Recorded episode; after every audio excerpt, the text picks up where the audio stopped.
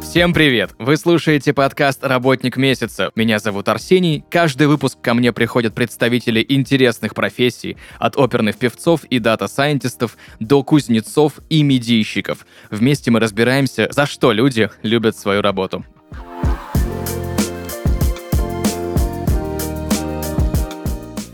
И сегодня в подкасте «Работник месяца» маркетинговый аналитик Екатерина Михеева. Екатерина, привет! Привет! А, подскажи, пожалуйста, я, насколько знаю, ты раньше работала трафик-менеджером. Почему ты решила сменить э, профессию, род деятельности? Да, все так. Я достаточно много лет проработала э, трафик-менеджером, и на самом деле причина достаточно э, популярная и простая. Я чувствовала выгорание в этой сфере, и я понимала, что я не вижу именно для себя путей развития. То есть очевидно, что трафик-менеджеры есть карьерный путь, карьерный трек, но то, что видела я, как будто казалось мне уже не очень интересным или не очень вдохновляющим. Примерно так я задумывалась о смене профессии. А почему ты решила попробовать начать работать именно в IT-сфере? Ну, наверное, так. Я сперва поняла, что я хочу, в принципе, заниматься аналитикой. А, а о том, что аналитик данных — это теперь IT-профессия, я узнала уже в процессе. А, но дело было у меня так. Я выходила в свой третий декрет, а, размышляла о будущем, как раз-таки а, понимала, что я не хочу работать в, в контекстной рекламе, во всяком случае, руками ее настраивать. И, конечно же, думала о том, кем буду я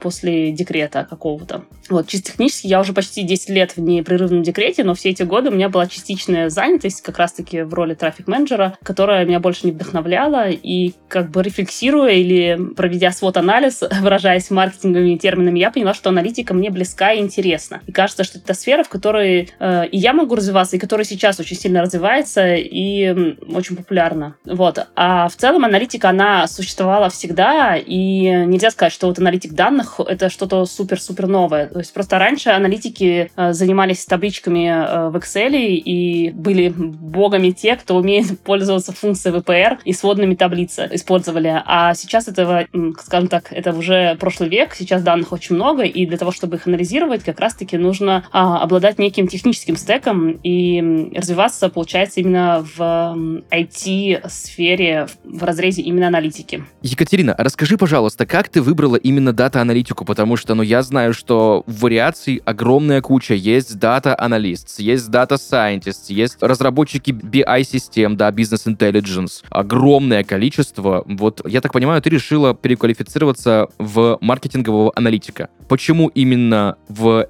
эту часть э, data-анализа, кто такой маркетинговый аналитик и чем он занимается? А, смотри, я решила стать именно аналитиком данных, а маркетинговый аналитик — это как вложенное понятие в аналитика данных. Давай сначала расскажу, почему именно в аналитику данных, а не в Data Science, не в э, Data BI и, и, там, и еще какие-нибудь э, дата-инжиниринговые профессии. Э, я понимала, наверное, примерно, где я и где программирование. А, я гуманитарий, закончила экономический факультет, а, правда, технического вуза, и я абсолютно не технарь. И я понимала, что какую-то часть условного а, программирования или там кода или языка Python я могу осилить, наверное, или SQL запросов, а какая-то часть для меня, ну, знаешь, за гранью моих э, э, на сегодняшний, на, тот момент интеллектуальных просто, в принципе, было возможностей.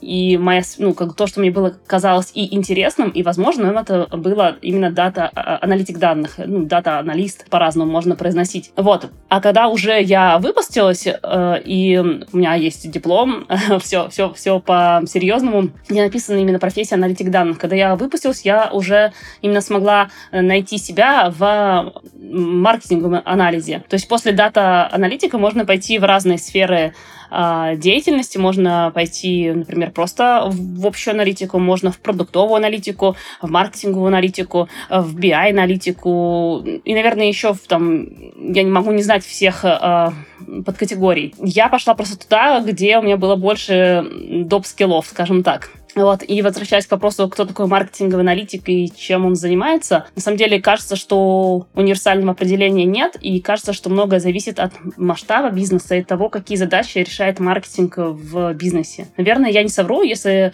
э, скажу, что маркетинговый аналитик работает с данными, извините, маркетинга, а скорее всего это данные о диджитал продвижении и ну, помогает бизнесу отвечать именно по, на вопросы по воронке э, продвижения. Э, то есть я анализирую в большей степени маркетинговые показатели и воронку эм, маркетинга, то бишь это все показатели относительно там показов, э, всевозможных CR, э, конверсий и так далее. Ты используешь э, CRM-системы, например? CRM-система э, нет. Я, ну как нет, конечно же у нас есть Jira и Trello и все такое, но это не мой э, основной инструмент, где я работаю. То есть мы там ставим таски и задачи, вернее, нам заказчики, подрядчики, но это нельзя сказать, что это, знаешь, самый главный стек, которым нужно владеть. Это, я забыла сейчас слово, ну, в общем, это, знаешь, как электронная почта, то есть в больших компаниях это ну, должно быть, в принципе, и оно есть. Ага. Вот. Я понял. Окей, расскажи, пожалуйста, как проходит средний рабочий день маркетингового аналитика? Как проходит твой рабочий день и что ты в течение рабочего дня выполняешь? Какие задачи, чем пользуешься, да? Бывают ли дни супер не похожие друг на друга? Да, сейчас я соображу, что же, как можно именно характеризовать свой обычный день. Опять же, наверное, в разных компаниях ну, будем делать поправку на то, что это там мой опыт. Ну, на, где-то он будет совпадать с рынком, где-то не очень. А, ну, у меня есть какие-то а, достаточно ежедневные, не ежедневные, еженедельные задачи. А, например, а, у меня могут прилетать какие-то ad-hoc запросы от а, продукт-оунеров. Например, а, ответить на вопросы, сколько трафика по определенному каналу было на сайте за определенный период времени, как он изменился по отношению отношению к предыдущему месяцу, как, э, почему это могло произойти, выдвинуть какие-то гипотезы, проверить. Это м, такая ежедневная рутина, которая накидывается, например, на неделю вперед. А могут быть какие-то разнообразные аналитические задачи о тоже поведении пользователя, о конверсиях, о использовании продукта. Если мы ну, если меня стоит задача какая-то продуктовая, то, конечно же, я работаю тогда еще и с продуктовыми аналитиками, если они есть в команде вместе, ну, потому что там есть своя специфика, когда анализ строится именно вокруг продукта, а не вокруг трафика. Достаточно часто, ну, это не знаешь, это не ежедневное, но там раз в месяц другой, особенно если, например, сейчас стадия развития продукта активная, стадия роста, Могут быть какие-то технические задачи, типа подключить определенную систему аналитики, настроить так, чтобы она работала э, корректно.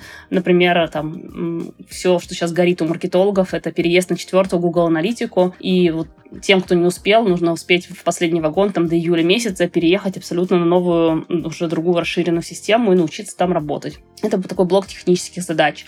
А, также у меня всегда есть что-нибудь насчет BI задач, BI-отчетности, BI-дашбордов. Это задачи связаны с тем, что приходят э, бизнесы, продукт-оунеры и просят сделать какой-то дашборд. Э, и в нашей компании мы делаем дашборды в Power BI, э, и моя задача как раз-таки, например, его собрать, подготовить. И кажется, знаешь, что ты один раз сделал, и он живет своей жизнью и прекрасно. Но проходит время, и нужно добавить еще там парочку показателей, либо убрать, либо подключить еще какую-то метрику, э, либо сделать еще что-то. В общем-то, мой, наверное, рабочий день примерно, как и у многих, э, строится из э, какого-то еженедельного планирования и просто выполнения задач а, разных. Ну, конечно же, есть еще и блок общения с командой, участие в каких-то метапах, э, потому что аналитик, он, к сожалению или к счастью, а, не может быть полным интровертом и сидеть э, в сейфе и анализировать данные без привязки к реальности. То есть обязательно еще есть блок общения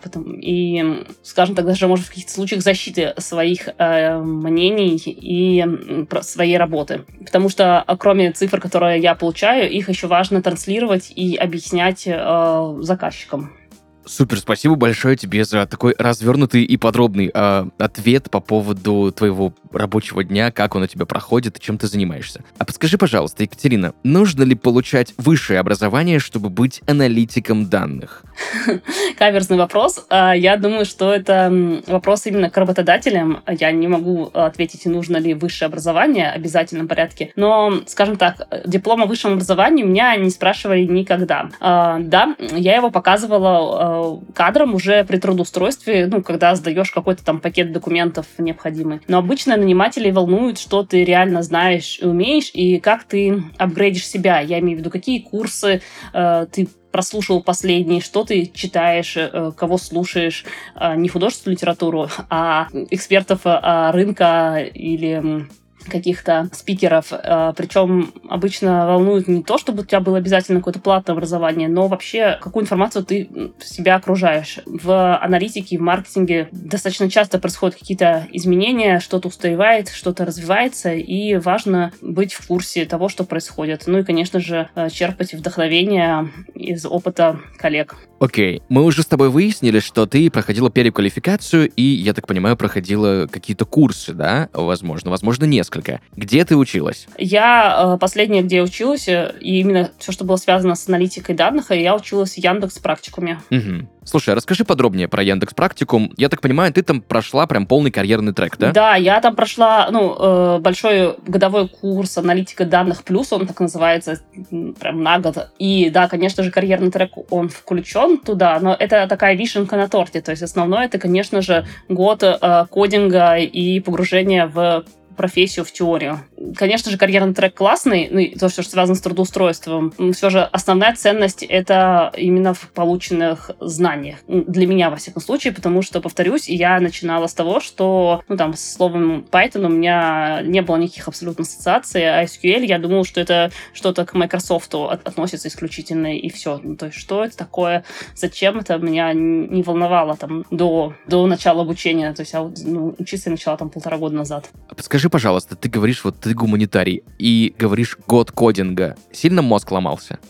Да, да, у меня просто мозг кипел. А у меня, ну, ситуация была такая, что у меня еще был при этом младенец на руках, а не хотелось бы унижать никаким образом женщин с младенцами. Я сама прошла этот путь несколько раз, но обычно как бы мозги, в принципе, уже э, во всей этой ситуации э, не на самом пиковом, не работают на 100% эффективности. То есть в ситуации, когда у тебя э, там дети, ор, плач, и ты еще учишься, да, мозги кипели невероятно. И сейчас мне кажется, типа, ну что же там можно было быть непонятным, это же там очевидно. Но да, год назад мне было, в принципе, не очевидно ничего. вот, эм, было очень сложно местами, но каким-то образом вот, ну, у меня не очень большая сила воли, и я готова бросать то, что мне не нравится. В общем, каким-то образом, несмотря на то, что мне было сложно, я не бросила, и мне, наоборот, нравилось учиться. То есть это какой-то...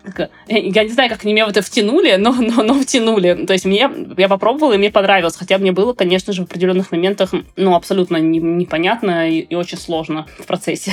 Давай немножко более подробно расшифруем, что значит карьерный трек для тех, кто, возможно, в первый раз столкнулся с этим понятием. Угу. Ну, давай. А, смотри, карьерный трек, насколько я успела понять, это такая спецпрограмма, которая включена в каждый курс, и э, задача этого трека э, подготовить э, тебя максимально к, к максимально успешному прохождению собеседования и получению оффера. И э, он очень классный. С одной стороны, вроде бы он не учит глобально очень новому, но, как по моим ощущениям, он нежно заставляет сделать очень внятное резюме, оформить э, проекты на гитхабе и учит писать классные сопроводительные письма. А, ну, понятное дело, что мы все, если там ты не студент, то ты уже занимался когда-то всем э, этим подобным, но когда тебя как ведут и э, дают аккуратную развивающую обратную связь, подсказывают, как можно улучшить на чем сделать акценты а, в твоем резюме. Это очень здорово. И более того, это как бы первая часть. Вторая часть а, есть большое количество разных тестовых э, собеседований. То есть можно реально прийти и попытаться устроиться ну, кому-нибудь на работу. То есть приходят ребята из больших компаний и проводят тестовое собеседование. Ну, оно, конечно же, не такое, может быть, жесткое, как, как в реальности, но очень приблизи, при, приближено. Я туда походила несколько раз. Знаешь, у меня была такая эмоция сначала, когда я это увидела. Я была уверена, что если со мной такое случится, я просто скажу спасибо, до свидания и выйду э, из кабинета. Это. вот. На второй-третий раз мне уже стало не так страшно, я уже поняла примерно, о чем могут быть вопросы, и в какой-то момент я даже сама осмелела и стала, ну, выступила один раз как вот этот собеседуемый э, в э, практикуме, пыталась пройти собеседование и как будто бы даже его прошла, что еще более было удивительно. То есть тут главное было ну, поучиться внятно, во-первых, о себе рассказывать, во-вторых, не бояться взаимодействовать с людьми, которые гораздо опытнее тебя, которые спрашивают тебя технические задачи. И да, это определенный стресс. Но это очень круто. И э, третий момент. У практикума есть свой трек, куда они скидывают ну, предотобранные вакансии для практикума студентов. То есть там, где нас условно ждут. И ну, могут, с большей вероятностью рассмотреть э, резюме, насколько я поняла. А, потому что ну, обычная проблема HeadHunter, э, типа ты уже откликнулся, а за тебя там тысяча откликов. Пройти эту первый шаг э, HR ну, очень-очень сложно бывает. Вот, а здесь есть такая опция, как э, такие уже отдельные, отдельная воронка для выпускников. И еще последнее, что было в карьерном треке, это еще мастерская. То есть это такая отдельная штука, когда ты приходишь за реальными проектами, и наша задача звучит так. То есть у тебя есть портфолио сколько-то решенных задач, а тебе хочется еще и прям настоящих от бизнеса. Но у тебя их нет, потому что ты выпускник и ничего не умеешь. И вот ты приходишь в мастерскую, и там ты уже без почти что помощи наставников, без помощи преподавателей решаешь э, задачу бизнеса, э, настоящую, какую-то, может быть, не очень большую, и получаешь фидбэк уже прям вот заказчика, как в обычной жизни. И у тебя бонус, э, у тебя есть уникальный практический проект, ну, то, что ты, ты делаешь ты и там, знаю, еще 10 учеников ну, в рамках страны и рынка, это считаешь, что у тебя есть уникальный проект. И учишься чему-то новому, потому что все равно а, нужно, скорее всего, будет осваивать какие-то немножко новые библиотеки, там какой-то не, не совсем стандартный подход, который там в тренажере был. Вот. И, в общем, совсем из этого карьерного трека ты такой уже прям выходишь максимально прокачанный, и кажется, что ребята не бросают своих, то есть если ты не находишь сразу работу, то ты там остаешься на очень долгий срок, и тебе будут пытаться помочь э, выяснить, в чем проблема, и, в общем, как-то с душой относятся. У меня, у меня, во всяком случае, сложилось такое впечатление, а, потому что я как раз-таки а, тот человек, который не сразу искал работу после выпуска. И ко мне обращались ребята из карьерного трека, спрашивали, как у меня дела, почему я еще э, не работаю. А подскажи, пожалуйста, что тебе больше всего понравилось в практикуме? Ну вот, какое вот главное, не знаю, как это можно назвать? Киллер-фича, наверное, если так можно сказать, про практикум, да? Но, в общем, что больше всего понравилось? Э, мое это формат. Э, формат и темп. Я не беру судить за других, но, в общем, у них, ребят, очень классный формат э, именно того, что ты читаешь и решаешь, а потом смотришь какие-то видосы и ходишь на встречу с наставниками. Почему так? Потому что прочитать можно в любой момент, когда у тебя есть свободная минута, а видео, ну, во всяком случае, для меня, назовем это моего поколения, условно, за 30 лет, люди, которые все-таки еще читают и именно визуально лучше воспринимают информацию. То есть мне сложно слушать видео. Я постоянно ставлю там на два, где-то это мотаю, листаю, а в основном другие курсы, они в основном заточены на видео.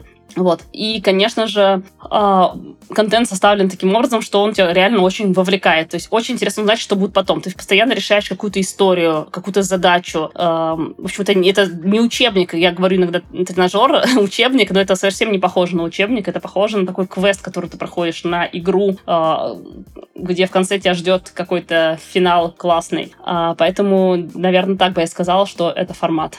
Слушай, это прям удивительно, прикольно. Екатерина, а скажи, пожалуйста, вот ты уже прошла обучение, это уже было какое-то время назад. Вот отглядывая сейчас назад, что для тебя было самое легкое, как для человека, который решил переквалифицироваться именно и пойти в IT, да? Как бы это странно сейчас не звучало, пойти в IT, да? Многие об этом говорят. В общем, что для тебя было самым простым во время обучения, а что было самым сложным? а, самым сложным, давай начну с, с конца, самым сложным. А, ну, я вообще сейчас считала худшим учеником на потоке, а, потому что сдавала всегда в самый крайний дедлайн из дедлайнов, и мне, наверное, было в какие-то моменты сложно именно когда, ну, все типа кодят и уже давно, а я такой новичок. И был один спринт, эм, он был посвящен написанию скриптов, автоматизации скриптов. Вот этот спринт я сдавала, знаешь, как в институте, когда вот сдал и не очень понял вообще, что ты сдал. И там я, вот именно в тот момент я плакала и говорила, что я все, все, я бросаю. Это вообще, я на такое не подписывалась. Вот. Но, знаешь, я его, конечно, сдала, но я как минимум помню название этого спринта, но вот сейчас э, там прошло ну, полгода, и вот я понимаю, что мне, наверное, придется открыть тренажер еще раз его пройти, потому что кажется, что написать скрипт, который будет за тебя обновлять данные ежедневно, а не ты это будешь делать руками, э, вполне себе классная идея. И сейчас я благодарна, что я хотя бы знаю, что так, так можно сделать. То есть, ну, не, не как бы не делать условный Ctrl-C, Ctrl-V каждый там период времени ну, такой тупую, монотонную манки джаб работу, а можно ее загнать в скрипт, и она там будет делать это сама. Да, возможно, мне это сложно было, и будет сейчас сложно, но я хотя бы знаю, что какие-то, знаешь, я вижу цель и вижу маленький шаг, который, который нужно сделать, чтобы до нее дойти. Вот, это а, если говорить о том, что было самым сложным, что было легким. Знаешь, я не могу выделить какого-то отдельного пункта под названием, что было очень-очень-очень легко. Мне в целом нравилось, мне было кайфово, да, были сложности, а, и очень было приятно, когда есть какие-то спринты, которые мне ну, давались легко. Ну, например, там, наверное, самые простые по какой-то визуализации. Это когда почти никакого кода, а ты просто собираешь э, графики в BI-инструментах. Вот там я прям проходила эти треки, мне кажется, там за половину отведенного времени. И, конечно же, тогда были каникулы, и тогда была возможность передохнуть, и это было очень классно. Сколько в итоге у тебя времени заняла учеба?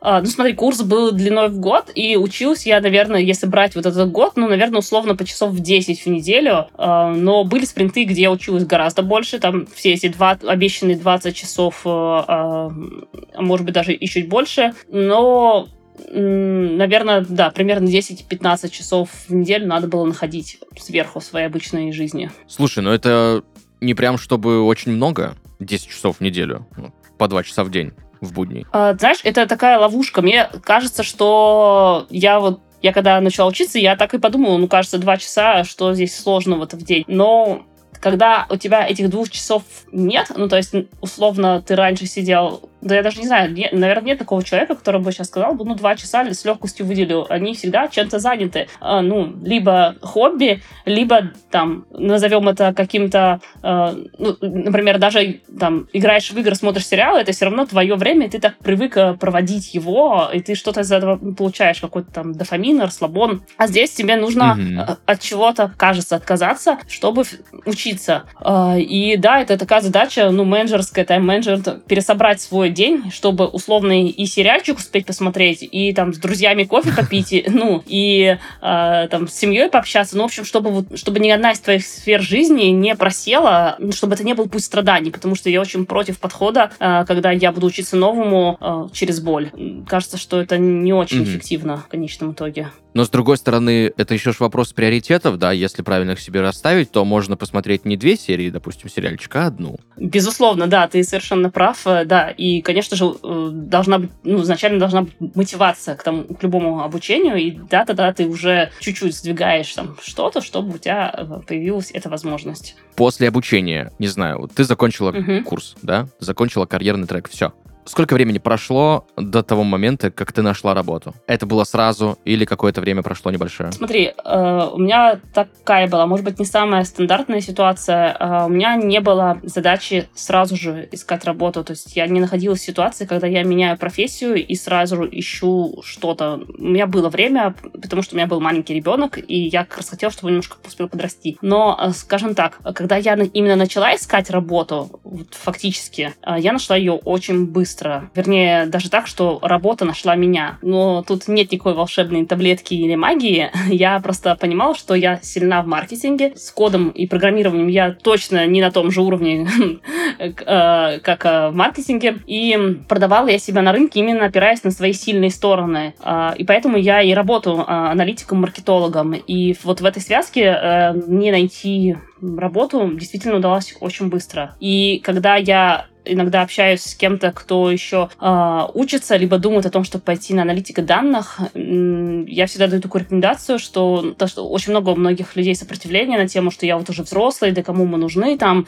ну и там еще, может быть, многое всякое. А я всегда говорю о том, что наоборот, у вас уже есть опыт, вы сильны в чем-то, и тут дальше там идет предыдущий опыт, и опираясь на него, можно найти свою нишу, а, в которой вероятность трудоустройства будет, как мне кажется, сильно выше, чем просто идти с общим потоком. Окей, слушай, Екатерина, а как ты считаешь? Ну вот, э, понятно, что какой-то бэкграунд, да, он все-таки иногда помогает нам. То есть просто прийти с нуля иногда бывает не совсем, ну, не знаю, не совсем, что ли, быстро, да? Угу. Возможно, есть еще какие-то навыки, которые стоит прокачивать, э, когда ты переучиваешься или получаешь какие-то новые компетенции. Там не только харды условные, да, но и сейчас, ну, все про soft skills говорят. Каждый раз, когда я с кем-то общаюсь, все говорят, что soft skills важны для всех. Это так? Мне кажется, что да.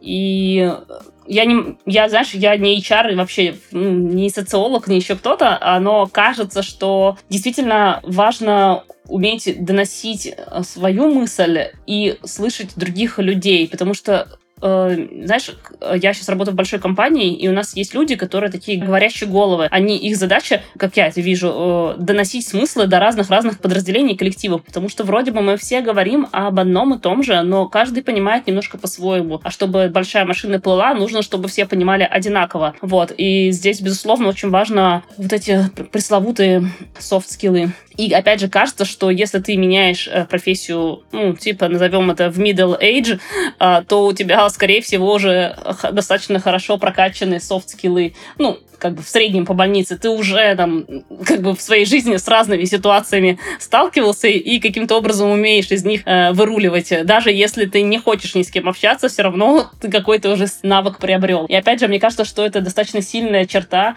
и, э, возможно, э, плюс для тех, кто идет вот в новое, э, как бы то, тем, кто конкурирует, ну, с 20-летними, назовем это так, вот, людьми. Ну, понятно, что на их стороне свои плюсы, но обычно все забывают про возможности вот вот, типа, людей постарше, а э, на самом деле они есть, да, и мне кажется, что софт-скиллы часто бывают э, прокачаннее. Супер, спасибо большое за ответ. А подскажи, пожалуйста, Екатерина, вот маркетинговый аналитик, какие есть перспективы карьерного роста? А, смотри, я в свое время видела в том же практикуме очень-очень классную такую инфографику, которая просто расписывала на пальцах, э, кем можно стать, находясь на разных этапах анали- анализа данных. Э, я сейчас ее не помню, и тем более не смогу воспроизвести так, чтобы было понятно на словах, но, ты знаешь, глядя на нее, было понятно, типа, о, я здесь, вот я аналитик, маркетолог, я могу э, стать э, продуктовым аналитиком, а потом я могу стать там продукт-оунером, э, либо я могу не пойти вот в это в продуктовое направление, либо я могу стать тем лидом маркетинговых аналитиков, например, а, либо я могу, например, прокачаться в BI э, программах и стать э, каким-то BI-щиком или там, опять же, потом тем лидом BI-щиков. Ну и, в общем, общем-то, то, что я тебе рассказала, примерно так я себе и вижу перспективы карьерного роста для себя. А, потому что, да, я не буду скрывать, мне хочется уйти в продуктовую аналитику. Наверное, я это осуществлю там в рамках условного года. А, ну, это то, что просто мне кажется сейчас интересным. Слушай, я тебе желаю, чтобы все получилось и быстрее, чем за год. Спасибо большое, спасибо. Ну, у меня и сейчас есть чем заняться. Ну, это, знаешь, такой, типа, медленный темп, надо на что-то ориентироваться. А скажи, пожалуйста, что самое сложное в твоей профессии? Самое-самое болючее, наверное. Эм, знаешь, я думаю, что это дело не в профессии, а такое, может быть, во всех профессиях. А просто вопрос чистоты. А, наверное, ну, во всяком случае, меня точно бесит, как и многих, это monkey job а, если такое угу. случается, то прям максимальное сопротивление. Благо, таких моментов это единицы, и ну, с какой-то долей вероятностью можно поговорить либо, и действительно либо понять, для чего это все же нужно и кому это нужно, то есть важно ли это, либо а, попытаться изменить какой-то бизнес-процесс, чтобы этого больше не было, ну, в твоей жизни рабочей. А что тебе больше всего нравится в твоей профессии? Смотри, мне очень нравится сейчас в моем коллективе огромная свобода. А свобода в том, что я могу решать задачу ну, как я хочу. То есть есть задача, и тебе ее важно решить. Свобода в выборах э, методов, идей. А никто не стоит там на душой, не спрашивает, почему именно так, а, а почему не... у нас нет никаких регламентов. Ну, в общем, все достаточно как-то творческий. Творческий подход он приветствуется. Мне всегда очень это нравится, когда есть, эм, когда нет инструкции, вот делай так, один, два, три, четыре, а есть, ну, они, получается, каждый раз разные задачи немножко, хоть могут быть чем-то быть похожими. И это, от меня от этого очень прет. Э, ну, причем, конечно же, это в рамках моей какой-то зоны компетенции, то есть это не то, что мне дают задачу, как, ну, которую, в которую я, в принципе, не могу решить. То есть это все в рамках моей того, что я могу. Да, и, и вот от этого у меня прям драйв. Слушай, спасибо тебе большое за такой сегодня разговор, погруженный в личный опыт, да, что, ну, ничего страшного нет в том, чтобы поменять профессию, да, пойти куда-то учиться, целый год учиться и как-то преодолевать какие-то препятствия, mm-hmm. да. Ну, это круто, спасибо тебе большое еще раз. Спасибо, спасибо, что позвал. В завершении я хочу попросить тебя, знаешь, наверное, дать либо рекомендацию, либо совет людям, которые хотят научиться аналитике данных, либо те, кто только начинает свой карьерный трек, да, карьерный mm-hmm. путь, либо те, кто вообще пытаются понять, а где им учиться, а, возможно, какой-то курс, либо, не знаю, тот же Яндекс Практикум пройти, либо какие-то еще истории. Вот что бы ты порекомендовала? Знаешь, я сейчас надела мантию, не знаю, кого, экспертного успе- эксперта успешного успеха. И наверное, вот что могу сказать. Мне кажется, очень важно на старте понять вообще себя, понять себя, не знаю, и свою мотивацию. Действительно ли это то, ну, от чего горят глаза, и то, чем ты действительно хочешь заниматься. То есть, эм, честно ответить себе, я хочу туда, потому что это модно, типа якобы айтишники очень много зарабатывают, и там еще что-нибудь, что-нибудь, либо потому что действительно мне что-то из этого нравится. А для того, чтобы понять, что это нравится, можно почитать условный хабар, там, и VC, блоги разных образовательных платформ, чтобы хотя бы верхнеуровнево погрузиться в профессию, посмотреть какие-то вебинары, ну, посмотреть э, экспертов. А, очень много на Ютубе видосов с, э, с кодингом, там, с базовыми программами, с тем, чем занимаются аналитики продуктовые, непродуктовые, а, дата-сайентисты, чтобы чуть-чуть погрузиться в профессию. Потом, это, знаешь, как день открытых дверей в ВУЗе нет, день открытых дверей mm-hmm. в ВУЗе это очень поверхностно, а здесь, мне кажется, важно примерить на себя и чувствовать, хочется тебе туда идти или не хочется. А, потому что без интереса mm-hmm. будет очень сложно. Даже там э, годовой курс, ну, это прям, ну, полноценная большая дистанция. А обычно курсы там идут, ну, не знаю, полгода. А полгода, значит, это та же программа, только за полгода. То есть там нужно бежать в два раза быстрее, чтобы ее успеть э, окончить, чтобы не вылететь. А, и, конечно, важно, чтобы была именно эта внутренняя мотивация, потому что, как, опять же, я уверена, что вот на этом кнуте и пряники ну, долго ехать не будешь. Вот. Второй, наверное, момент, что, конечно же, пройти бесплатные треки в нескольких образовательных учреждениях, ну, там в любом э, образовании есть сейчас бесплатный урок, нам один, два, три, там, четыре. Понять, ну, вообще, насколько удобна та или иная система или платформа. Вот. А дальше можно поискать выпускников и пообщаться с ними, э, ну, с реальными людьми, которые заканчивали эти курсы. Э, ну, и, знаешь, наверное, самое последнее, это оно не последнее по значимости, но это очень действительно важно, заручиться поддержкой окружения. А будет точно не просто найти время и ограничить свое общение с теми, кто, возможно, будет токсичить и говорить, ну, куда ты подался, там, ну, сколько тебе лет, у тебя там седина уже, ну, чему ты учишься, ну, в общем, всяких таких людей нужно максимально убрать из своего окружения, а, потому что потому что это будет вселять еще больше неуверенности, если неуверенность вообще присуща ну, нам всем. Вот. И, наверное, самое-самое главное — это пообещать себе какой-то приз существенный за то, что ты успешно окончишь курс, и обязательно его себе э, обеспечить. Ну, во всяком случае, это то, что э, меня иногда держало на плаву.